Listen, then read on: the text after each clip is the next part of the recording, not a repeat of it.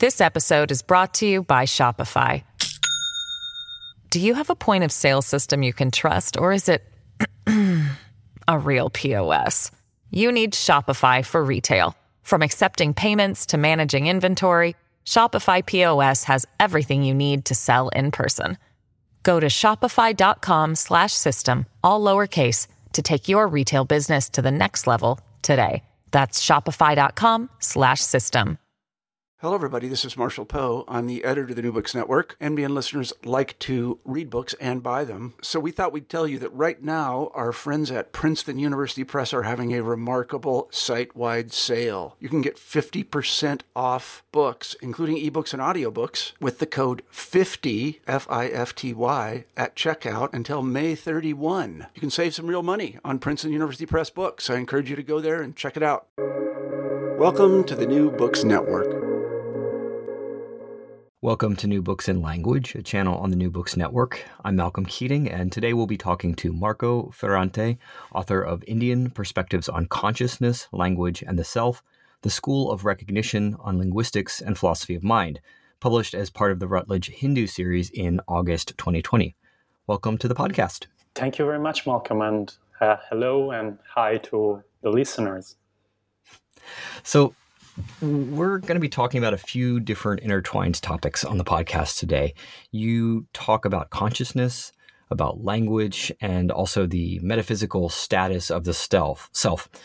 But now this is the language channel, so I'm going to start with the topic of language, and we'll work our way through the other topics as they're interconnected.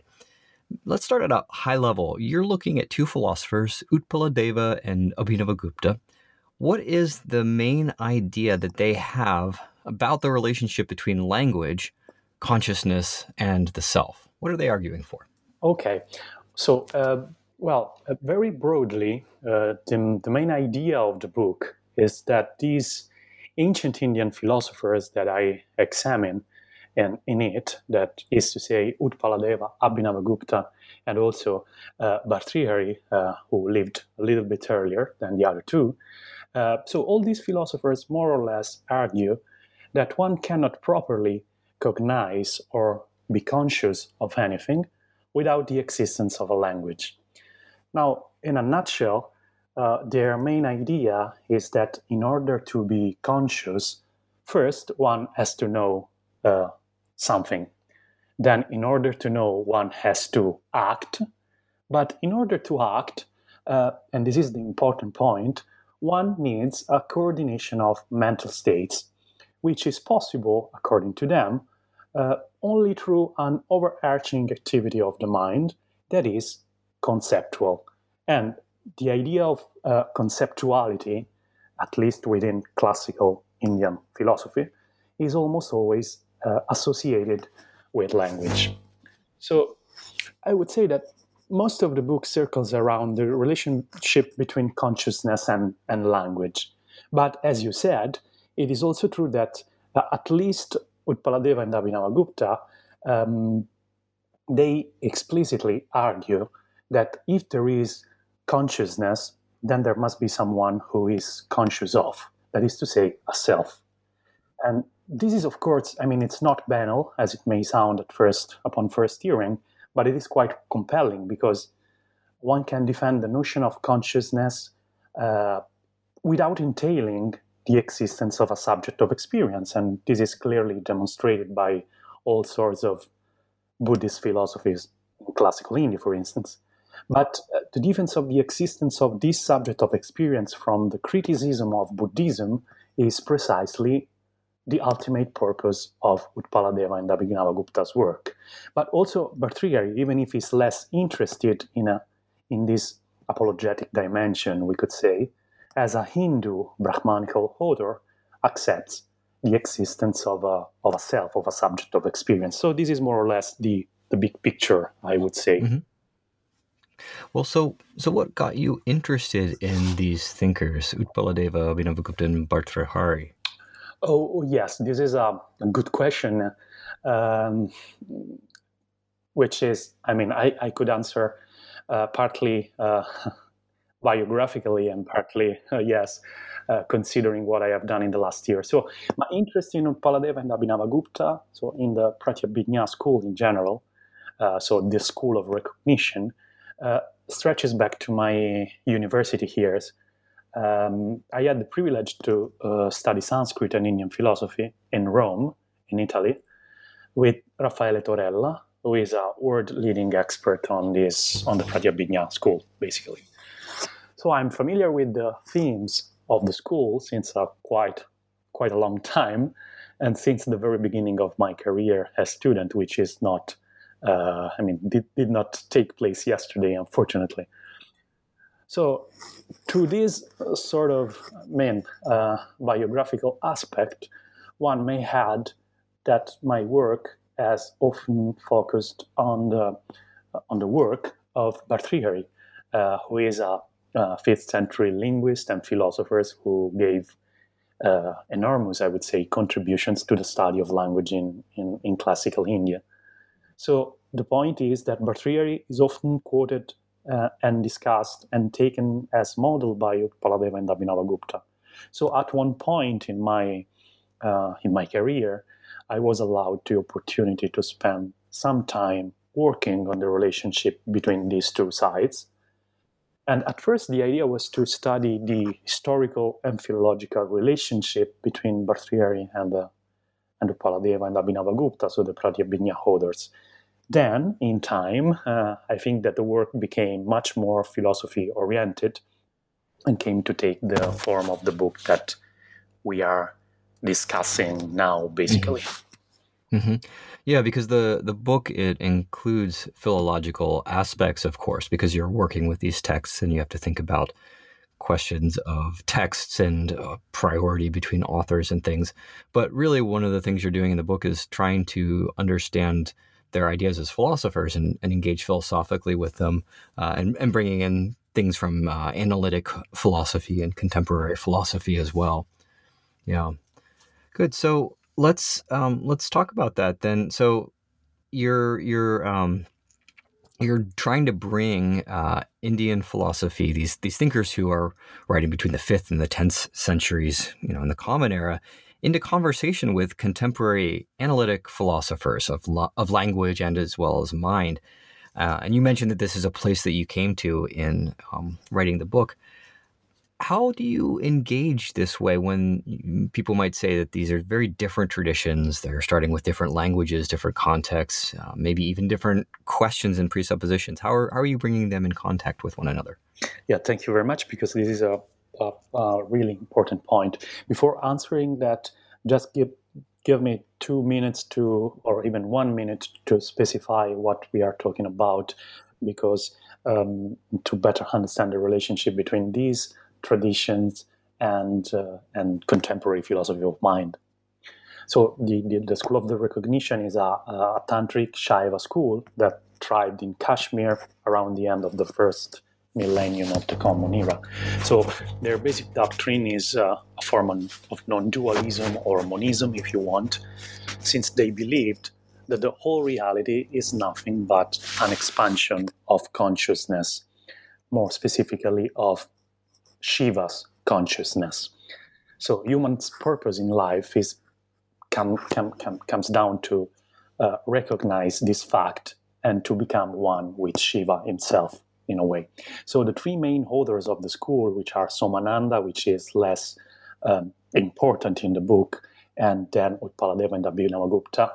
Uh, among these, these three, probably the most interesting one and the theoretician of the school was the second, Utpala, um, who, was the holder of the basic text of the tradition, so the stanzas of the recognition of the Lord, a work that was later on commented by the great uh, Abhinavagupta, who was one of the most important intellectual intellectuals of, of classical India in general, a real polymath, and uh, who probably was a disciple of a disciple of Utpaladeva. So, and this uh, intervening master was uh, named probably Lakshmana Gupta, even if he didn't leave behind any, any, any work. So this is more or less the context of the school.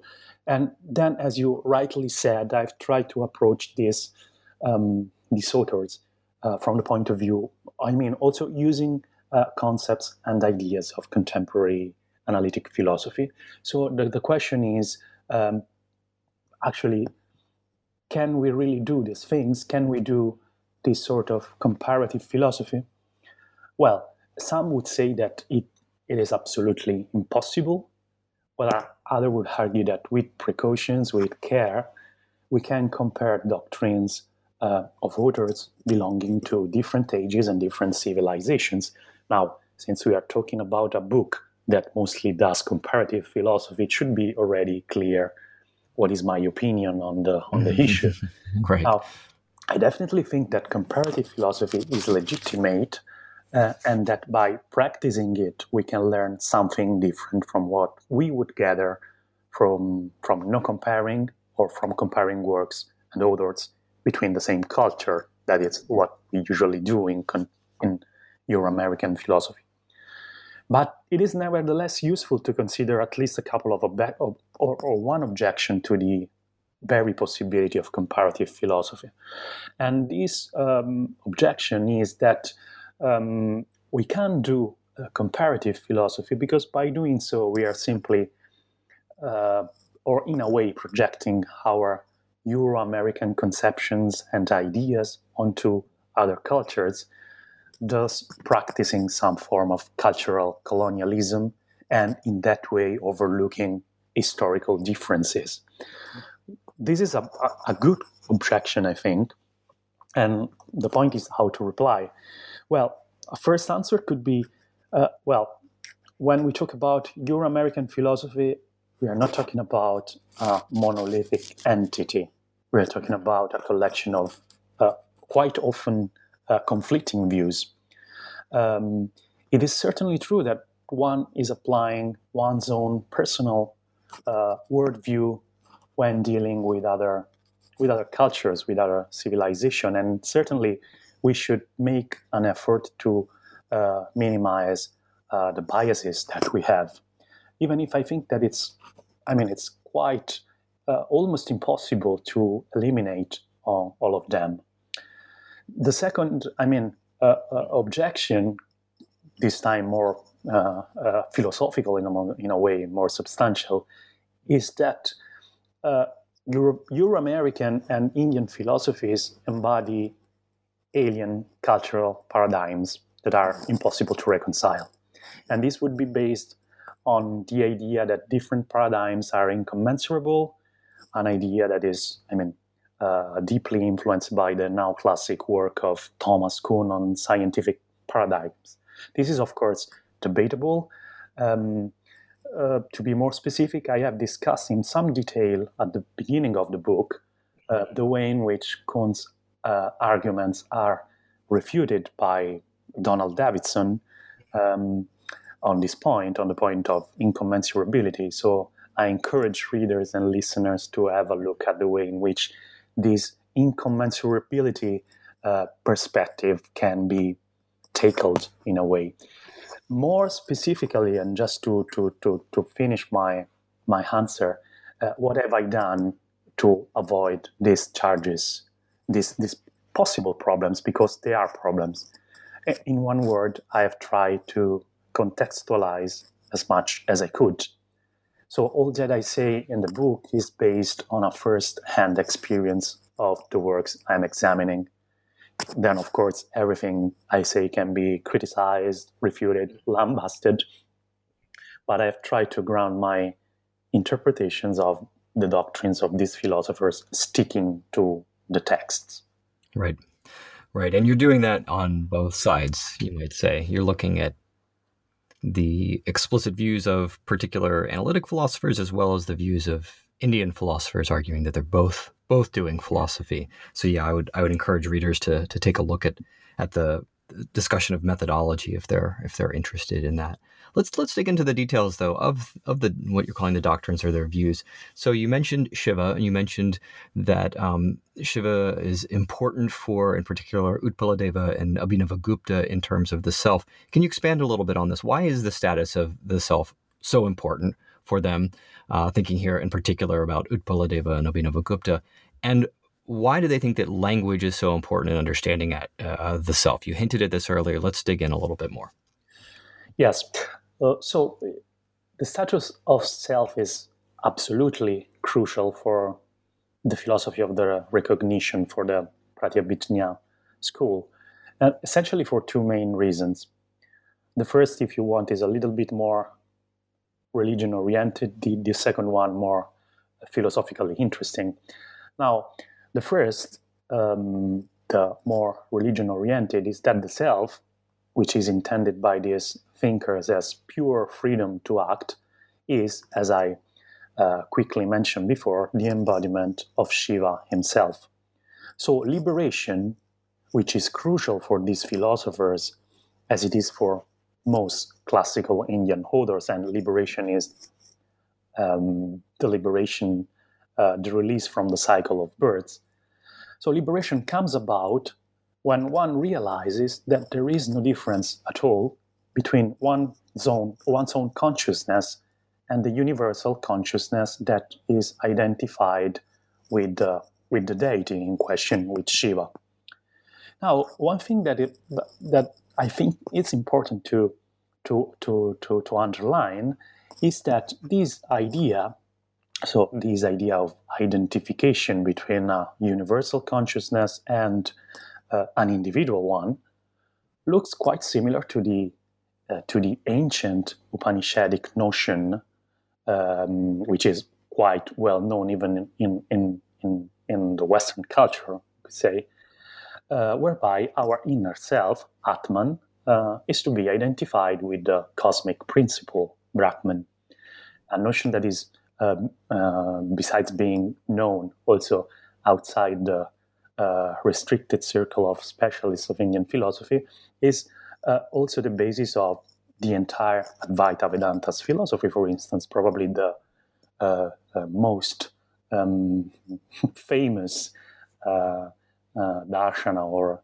philosophical school of classical India in outside India.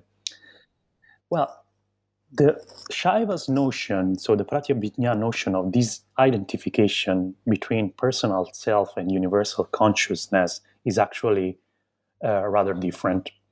So for them, liberation is not produced when one discovers oneself as identical to the universal consciousness.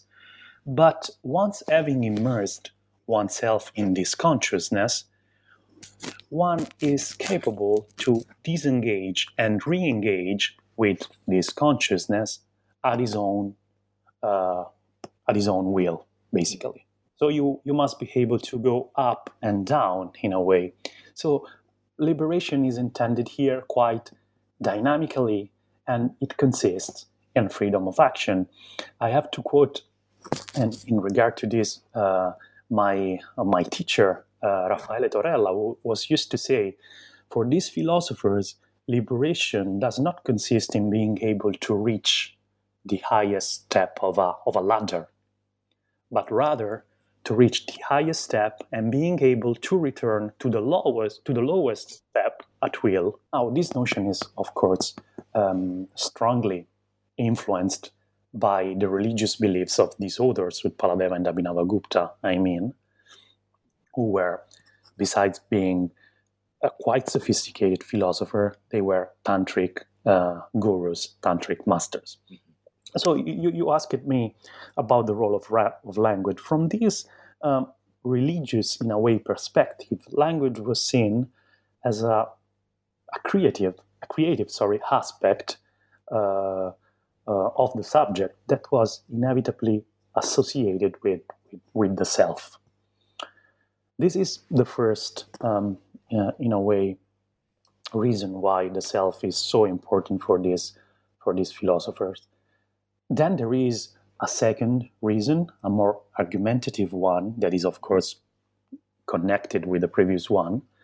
Um, and the centrality of the discussion of self in these works, in the works of Abhinavagupta and Utpaladeva, is due to the necessity these philosophers felt to answer the criticism of the notion of self that was advanced by the Buddhists historically And um, so Buddhists are very important actually in defining the philosophical identity of the school of the recognition.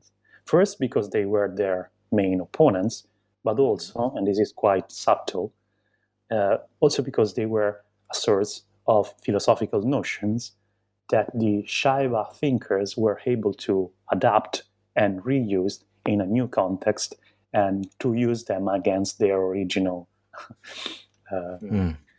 supporters mm-hmm. in a way. And that's another right. quite interesting aspect of this of this um, of this philosophy.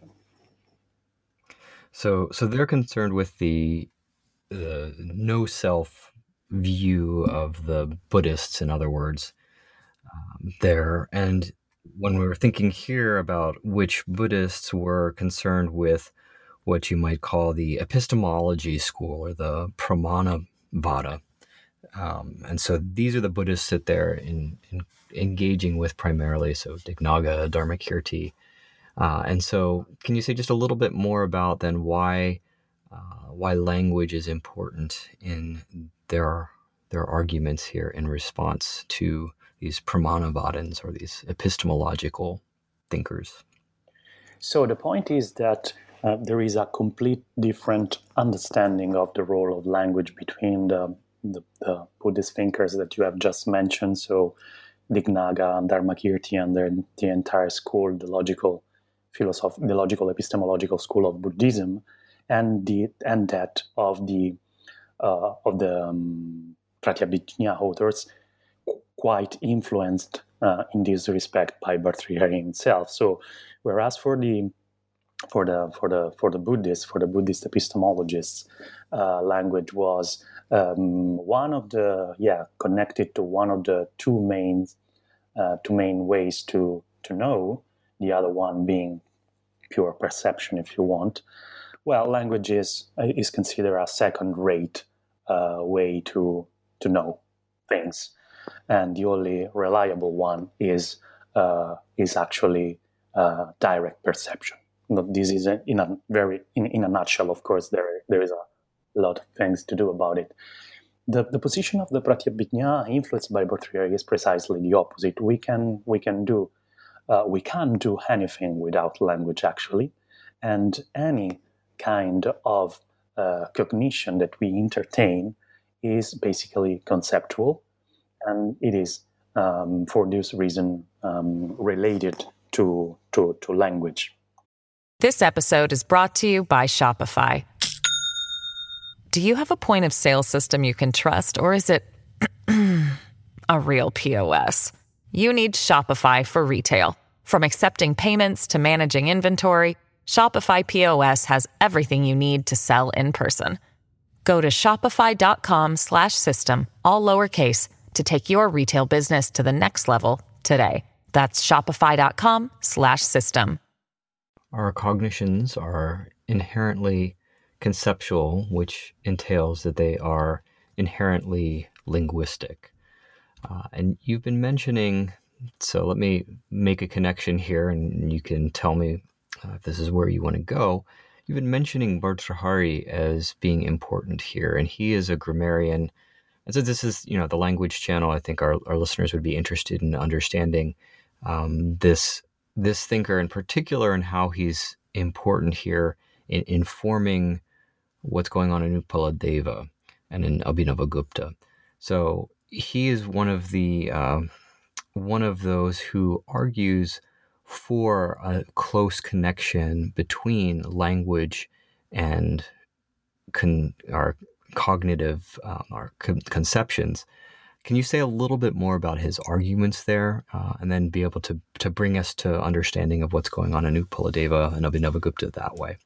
Absolutely, yes. Bhartrihari is probably, even if, if I mean, it wasn't probably the only one. He's certainly the most uh, uh, the most well known uh, figure in Indian philosophy, stating that uh, any cognitive uh, episode is um, basically ba- based on, on, on language. And uh, this is a clear influence on Utpaladeva and Abhinavagupta, um, which used uh, argument uh, as a tool to counter the Buddhist um, the Buddhist attack, the Buddhist criticism of the notion of self. Now, the thing that I uh, basically argue in this book um, does not concern um, the, this relationship in itself, because the, the fact that Utpaladeva and Abhinavagupta knew Bhartrihari well is uh, was already established by scholarship before me, and uh, from quite a long time, I would say, one century more or less. So, uh, what I wanted to to do in this book is not just to to to notice some general uh, similarities between the two sides, but to show that the influence of Bhartrihari is actually working on a very specific point, and there are also other points in which the the the, the um, philosophers do not follow Bhartrihari at all. Now, the point, according to my analysis, the point in which um, Bhartrihari's philosophy, Bhartrihari's thought is really important is actually uh, in the conception of, uh, of consciousness. So the, the two sides, so Bhartrihari on the one hand and, uh, and the Pratyabhijna philosophers on the others, share the idea that mental states uh, are conscious because they are the content of an activity of conceptualization of mind that is inherently linguistic. So, in general, what we have um, so we have mental states that are about external objects, first order mental states, which the Pratyabhijna authors call often prakasha, meaning simply light or cognition, and higher order mental states that make the first ones um, conscious, which are called in the Pratyabhijna works vimarsha, meaning reflection or conceptualization even.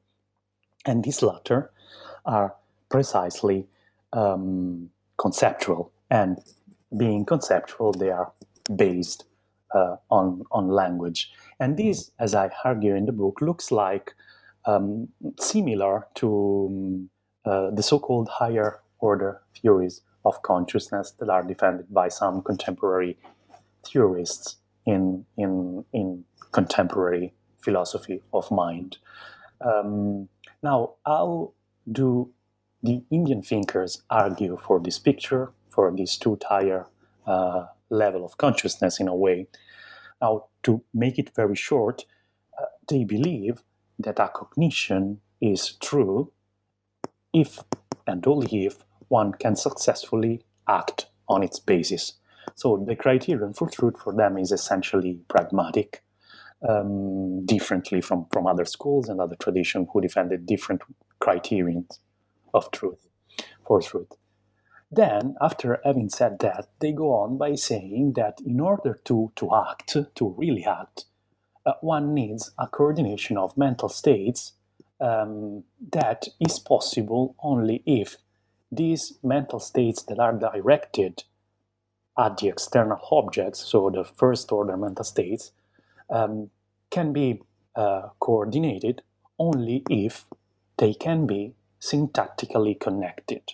And they call this syntactical connection with a quite interesting uh, Sanskrit word, anusandhana, uh, that they regard so sort of putting things together according to a certain order could be a, a not very literal translation, but trying to express the sense of the of the uh, of this word. Uh, and they regard this this this activity of coordination as the fundamental feature of consciousness. This is the the, the, the starting point in a way because um, Bhartrihari more or less stops here and it gives the basics. Then the Kashmiri holders go further uh, because they, I mean, they uh, introduce into the picture at least other two crucial concepts I think that I have discussed in a couple of chapters of the book, which are the notion of uh, chamatkara, which is another interesting Sanskrit word meaning wonder or something similar, and then also uh, what I think is a panpsychist perspective, uh, why did they do that? I mean, compared to Bhartrihari, probably because they need to explicitly um, defend a strong notion of self from the Buddhist criticism, something in which Bhartrihari was not interested. Also because I I didn't say it explicitly, but between Bhartrihari and the Shaiva philosophers, there is a, a, a gap, a temporal gap of at least four centuries, and a lot, as you know, happened in between. yeah.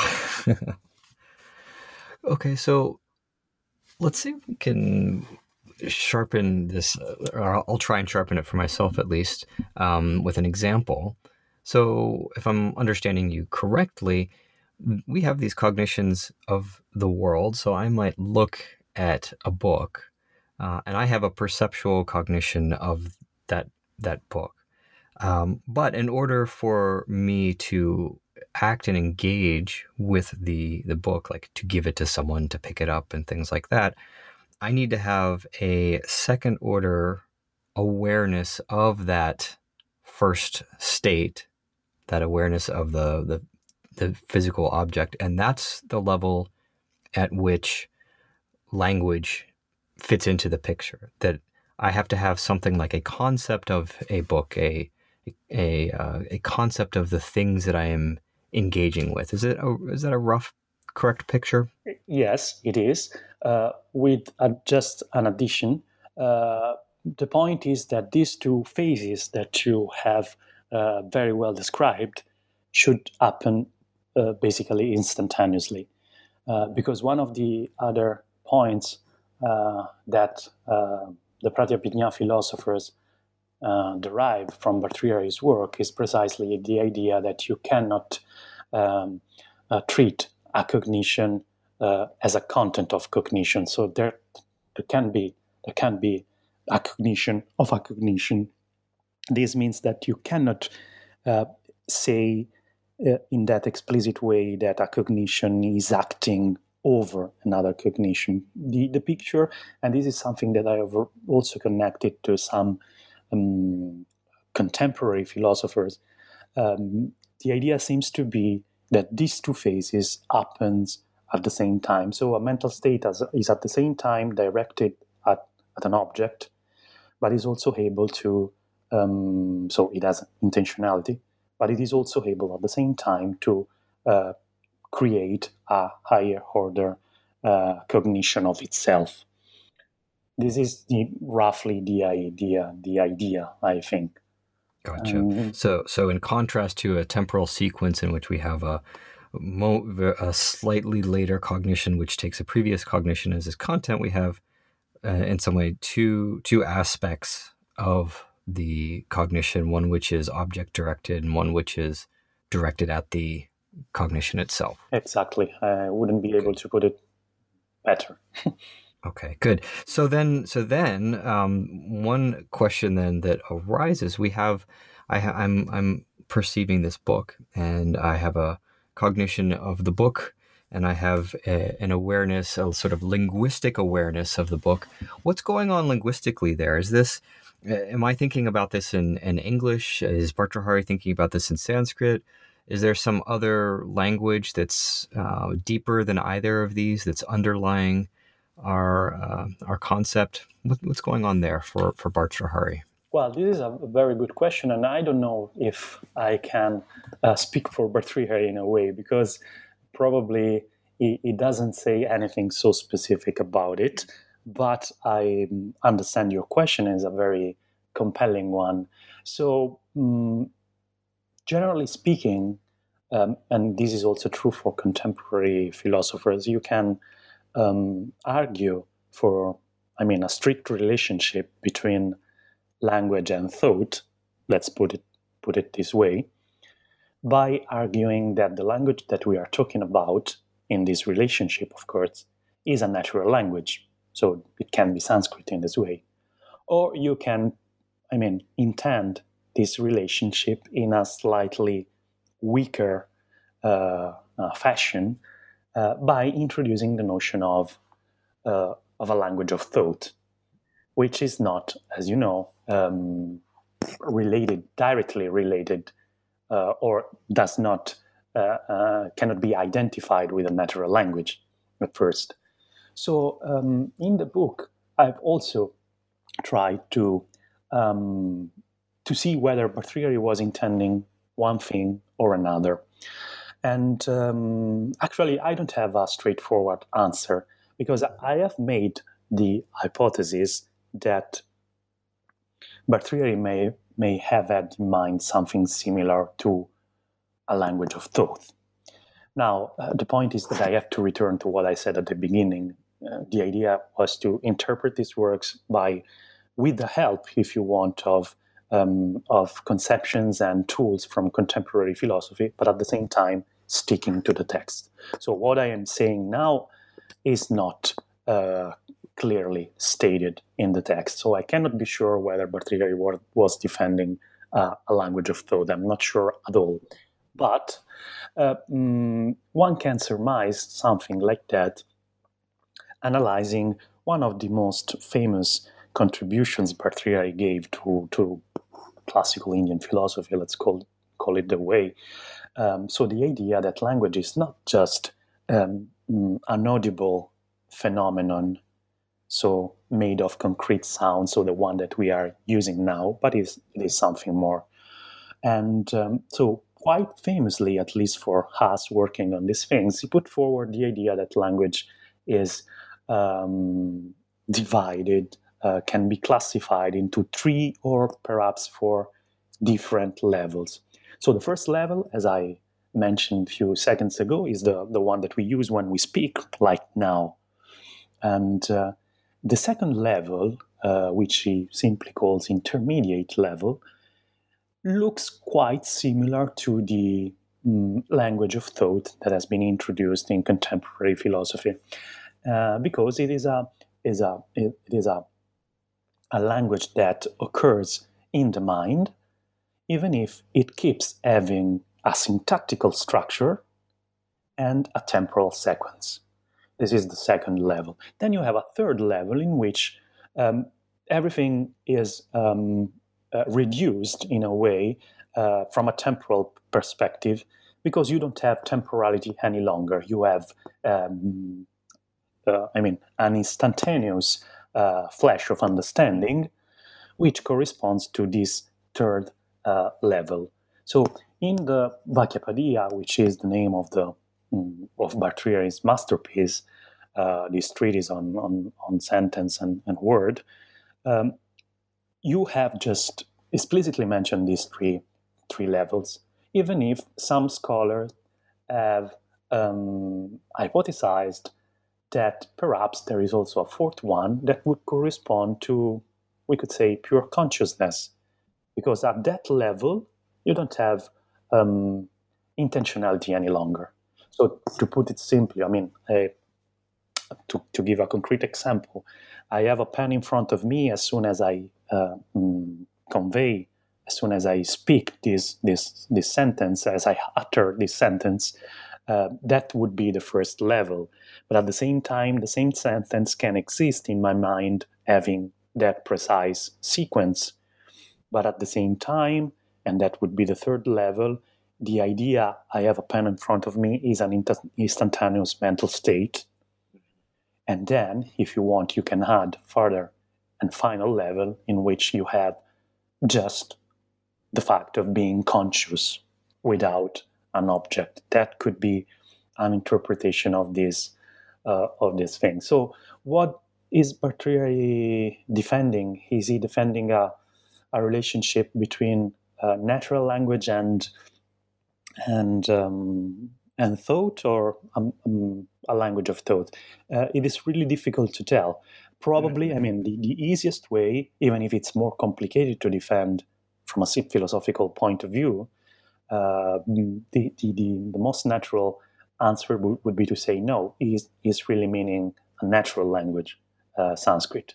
And let me just say this, and then I'll leave it to you. But mm-hmm. Uh, even if it's complicated, some contemporary philosophers uh, actually uh, try to defend the notion that in order to have thought, you need you need a natural language, which is a quite strong proposition. Davidson is the and uh, also this time the the one to to to, to mention. Right. Good. Good. So, so, let's see if we can shift gears a bit from Bhartrhari to his connections to Utpaladeva and Abhinavagupta.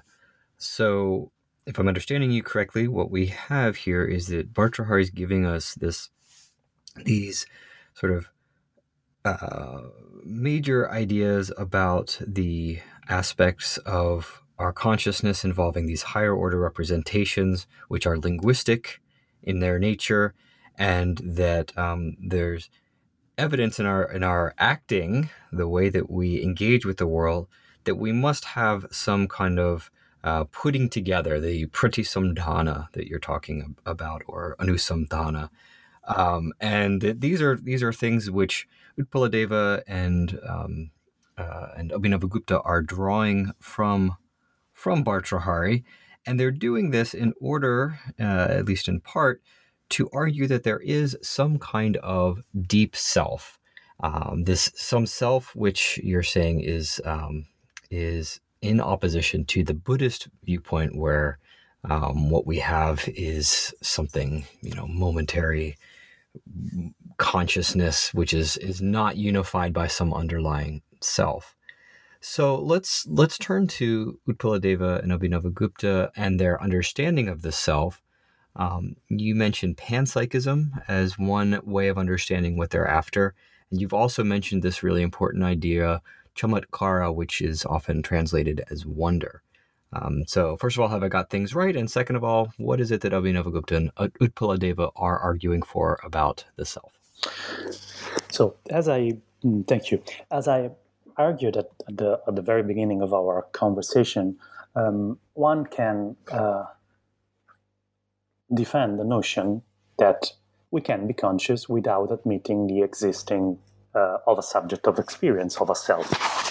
Now, the notion of uh, person who themselves has extensively extensively been criticized by the Buddhists, as I uh, said before, and as we know, um, and that probably would be the, the, the main contribution, perhaps, to the of the Buddhists to the philosophical debate of classical India.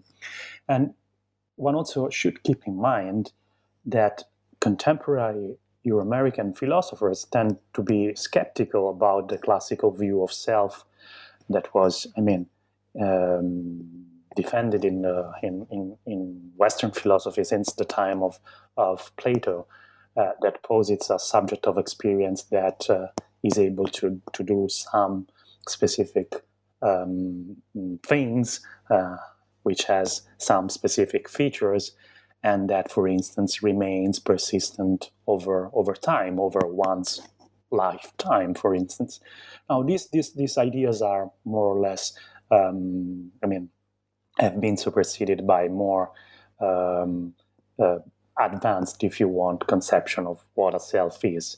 Now, coming to our Indian holders, as I probably mentioned before, Bhartrhari is not particularly interested in this question. I mean, in, in the question of proving that there is a self able to do this and that and with specific characteristics. He takes it for granted, basically. Um, whereas Utpaladeva and Abhinavagupta are much more concerned with the question because their, um, their first um, purpose is apologetic. They have to try to demonstrate that not only there is a, a consciousness, a pure consciousness having the characteristics that we have um, identified a few minutes ago, but that there is something more, that there is a subject of experience that is able, for instance, to persist over one's lifetime. Um, and as you were rightly pointing out, to understand how Utpaladeva and Abhinavagupta managed, or at least attempted to demonstrate the existence, um, the existence of a self, we have to take care uh, to discuss a little bit this um, quite mysterious notion of chamatkara or wonder, and this idea uh, that is a, an interpretation of mine. I have to uh, have to say it. Uh, this idea of uh, panpsychism as um, I mean as a good description, I think, of what uh, the Shaivas had in mind. So, um, what is chamatkara? Let me start with this with, with this thing, with this notion. So, in order to understand uh, the interpretation I uh, I give of this concept of this concept, we have to say something about uh, very briefly, of course, about contemporary theories of mind. Now, most theorists nowadays, nowadays today, defend uh, some form of so-called naturalism. So the idea is that conscious mental states depend or are reducible to physical properties of the brain, and finally to atoms and even beyond. Now, there are various currents within uh, various strands within naturalism. Some of them are more strictly uh, physicalist, uh, other less. But what is interesting to us now is that there are also uh, contemporary theories that oppose in um, one way or another naturalism. And they usually argue that conscious states cannot be normalized, that is the word, the word they used, meaning that they cannot be reduced to physical properties. Why? First, because we don't know, and this is true, I mean, we don't know, at least yet, how to explain the passage from the physical to the mental. And second, because mental states have a qualitative dimension that is purely subjective and which cannot be explained from a third person perspective, so from an objective perspective. So, for instance, me and you could observe, you and I could, could observe the same, same sunrise, but it, what is like to be, that is the motto of these, um, of these thinkers, what is like to be dimension of seeing this sun, sunrise will never the same uh, between me and you. There will be always a subjective component in this experience. Um, now, what I uh, argue in the book, what I suggest in the book, is that this idea is similar to a concept which is used uh, by the Pratyabhijna philosophers, as, as well as by others uh, writing uh, in the field of Indian aesthetics, that is chamatkara or wonder, as, as we already said. Now, what I have done in a chapter of this book is um, uh, I went through the occurrences of this word in the works of Utpaladeva and Abhinavagupta. And it seems to me that the notion is clearly pointing at the qualitative, purely subjective dimension of all cognition. Now, if this is true, I mean, if, it's true, if it is true that cognitions have a qualitative, purely subjective dimension, well, then the Buddhist criticism of, self is already, I wouldn't say disproved, because it is not, but it, it is already attenuated. Because the question in that case for the Buddhists would be to whom this qualitative aspect of experience belong? So the Pratyabhijna have Pratyabhijna holders have an answer because they would reply, oh, okay, it, be, it, it, belongs to consciousness. So they have an answer, but it is, it is, it is not a totally uh, satisfactory one because also from their point of view, the problem is not resolved because pure consciousness, as I said before, is something that is different from personhood. And for instance, if you argue in favor of a single unitary consciousness, well, you are at risk, for instance, of uh, imagining a enormous self that embraces everything, and this would lead to what philosophers call solipsism, so the idea that a self, uh, that there is only myself in the universe. Uh, so, and this is quite, uh, I mean, uh, counterintuitive. Or you can mm, end up with saying, okay, pure consciousness is equal to the self. But then in that case, you would have an idea, a conception of the self that is strongly attenuated. And it, it starts to become quite different, quite difficult to tell the difference between what is a self and what is not, because pure consciousness can cannot have that kind of uh, features that uh, I referred to before, and that usually are um, attributed to to um, to a self, which I have mentioned in a book, and um, relating to a previous work of Jonardon Ganeri on this on this aspect. Now, I think that the Pratyabhijna's possible way out of this conundrum, so between solipsism and disembodiment or attenuation, lies in the uh, panpsychist outlook of their philosophy, in a way. Uh, so, what do I mean? So, um, panpsychism is a is a quite uh, hot, I would say, perspective in contemporary philosophy of mind. Uh, so, shortly, the um, panpsych- panpsychism holds that there is a conscious component that exists in matter. And this component exists at very micro level, so at the atomic level or even beyond that. Now, the position is quite contentious, but is also promising from a theoretical point of view. Why? Uh, because their supporters believe that through panpsy- panpsychism one can avoid the problems one encounters by endorsing either naturalism or the opposite view that is usually called property dualism, which is the position according to which mind and matter are not sub- substantially different.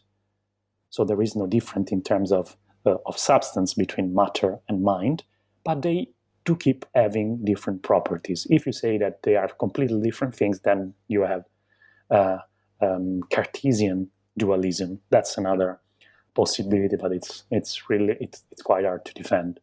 So why is it panpsychism regarded as a better solution by its supporters? Well, because it does not have to explain how one passes from the physical to the mental, as naturalism should, since panpsychism believes that consciousness, so the mental, is already there, and also because it is not a form of dualism uh, in which you, in the end, postulate that there are two different things in the universe, and it is also can can lead to to, to problems.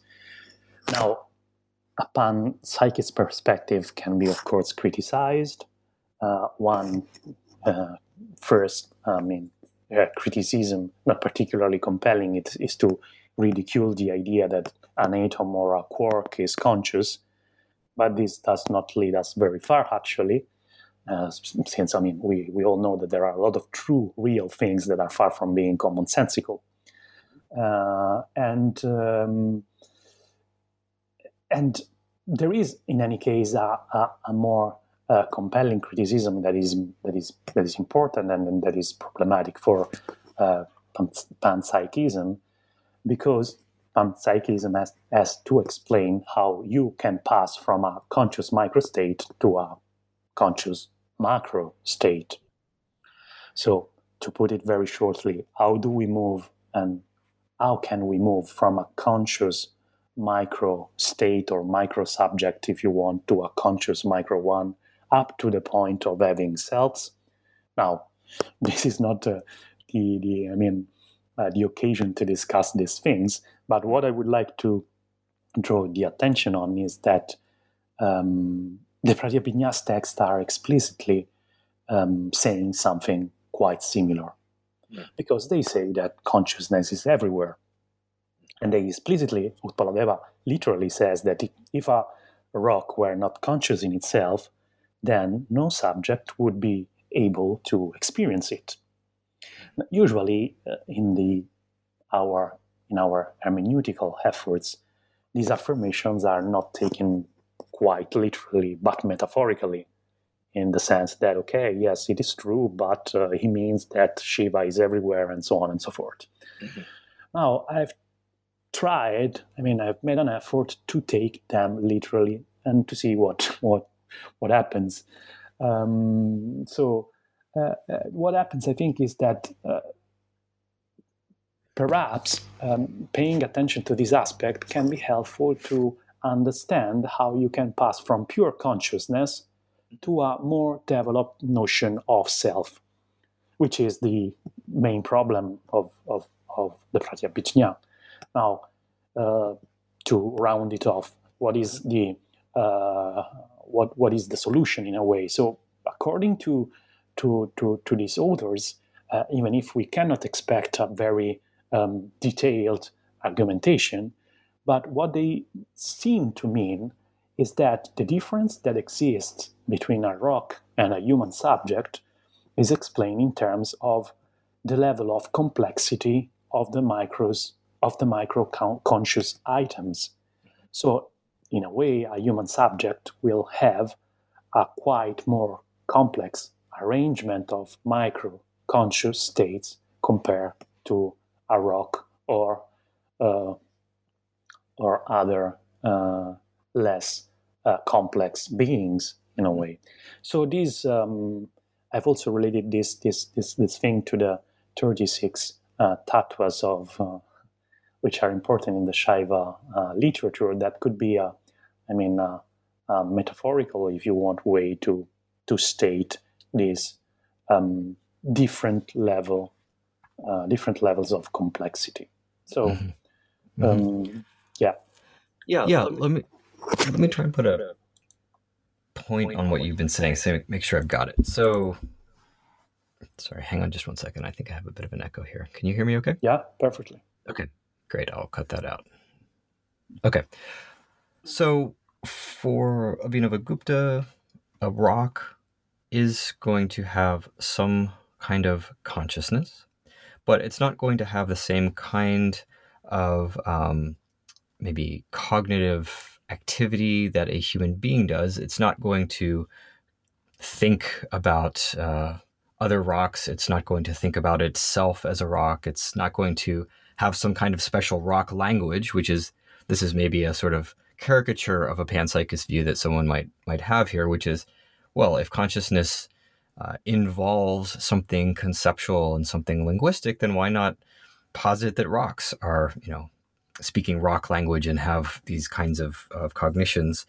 Uh, what you're what you're saying is that for him, he distinguishes between different aspects of cognition.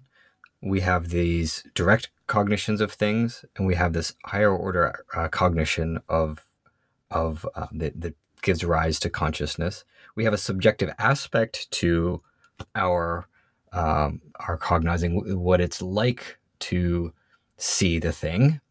Um, and then we have our self, which is uh, underlying all of this cognitive activity. So, of those aspects, what does a what does a rock have, uh, and what does a rock not have?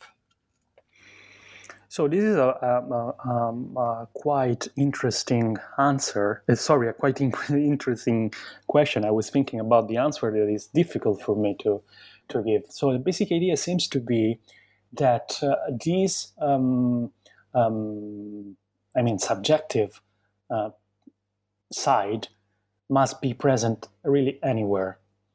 So um, the point is, as I said, is a, is, is, is a matter of complexity and uh, a matter of having um, items in the world uh, which has um, simply, simply because they are so um, have a, a, different level of um, of consciousness sophistication. It could be a, a way to put it. Now, uh, there is no argumentation, or uh, I could even say that this is something that I would really love to to to to to go into the details because probably something else could could could pop up in order to to corroborate this this idea. But um, from from a, from a, I mean a theological and religious point of view, they would simply say that the level of manifestation of Shiva is much higher in a human subject uh, than in lower beings or lower entities, but it is always there. That's their their point. Um, I think it's uh, it's also I mean this this uh, panpsychist perspective, which is, I mean, it's not a question whether it is there or not, because they say it explicitly. But the way in which we can understand it, of course, um, is another is another question. But this this perspective could be also useful to to to address the question that I mentioned before. So the charge of solipsism. If you say that there is just one pure consciousness, what is the difference between me and you? And usually uh, this is quite problematic. And the the the the, the, the uh, Pratyabhijna holders uh, were, were aware of the of the of the problem, and they try to uh, come up with a solution which is not particularly, I mean, which is interesting from the point of view of uh, of the history of, of philosophy, but it's not particularly compelling in terms of arguments because uh, what they say is basically we don't perceive another uh, another person, but we guess its existence. Uh, and so playing uh, with, with, with, with the pramanas, so with the ways of knowing, and uh, so in a way giving a, um, also in this way by saying that I don't, don't, do not perceive another person, but I guess uh, uh, uh, his or her existence. I am in a way saying that what is really important is my own consciousness. So the subjective perspective remains more important. But if you, I mean, try to see this question with uh, uh, from the perspective of a, of a, a panpsychist view, uh, I mean, you can say that uh, um, actually they were aware of the fact that there are other persons in the universe and that we are not alone. But it is also this aspect is connected to a different level of um, complexity or uh, of, um, I mean, um, I don't know how to say it explicitly, but in terms of um, mm, of a highest um, mm, presence of consciousness. I mean, what is what is mm, what what you experience um, personally is uh, definitely stronger than what you can uh, surmise for for others. Mm-hmm. I don't know if it was clear. Yeah, yeah that's that's helpful. I think uh, this is this is fascinating stuff, and I think that um, there's a lot in these thinkers that uh, could be could be useful for people who are concerned with questions of panpsychism and uh, philosophy of mind more more generally. So, um, in addition to the discussion of language in your book, of course, there's this these metaphysical questions about uh, philosophy of mind that I think um, people would be interested in looking at, and, and, as we've seen, the relationship between the two of them. So yeah, so thank you for that. Let's let's close up just by noting um, what you're working on now. You, you, as you've said, there's a lot that you could be working on. What's what's focusing your attention right now? Well, okay, so uh, mm, I'm still always. I mean, I'm always uh, interested in in in Bhartrihari's uh, uh, hermeneutics, if you want, and also in um, non-dualist non-dualistic philosophies in general, and also the Pratyabhijna more specifically. But uh, at the moment, I'm actually working on uh, not so related stuff because I'm working on on Mimamsa literature, and uh, more specifically, I'm involved in a project uh, that try tries to understand uh, the way in which Vedic injunctions uh, are suspended and superseded by other Vedic injunctions within the sacrificial setting, uh, with the idea to um, understand the relationship between the suspending injunction and the suspended one, uh, and trying to formalize uh, all these things from using the language of uh, contemporary logic. So it's another, if you want, uh, multidisciplinary attempt. And, yes. Yeah. With a, a lot, a lot on, on both sides there, both in the Mimamsa literature and in, in the contemporary work on on modals and yeah, all of those absolutely. it's logic really, it's really yeah. fascinating and uh, I'm really uh, enjoying it. And uh, that's great. Yeah. Great. Well, thank you for taking time out of your busy schedule to speak with us. Uh, I appreciate it very much. Thank you. Thank you very much. It's a pleasure. Mm. Great. Thanks, Marco. Bye.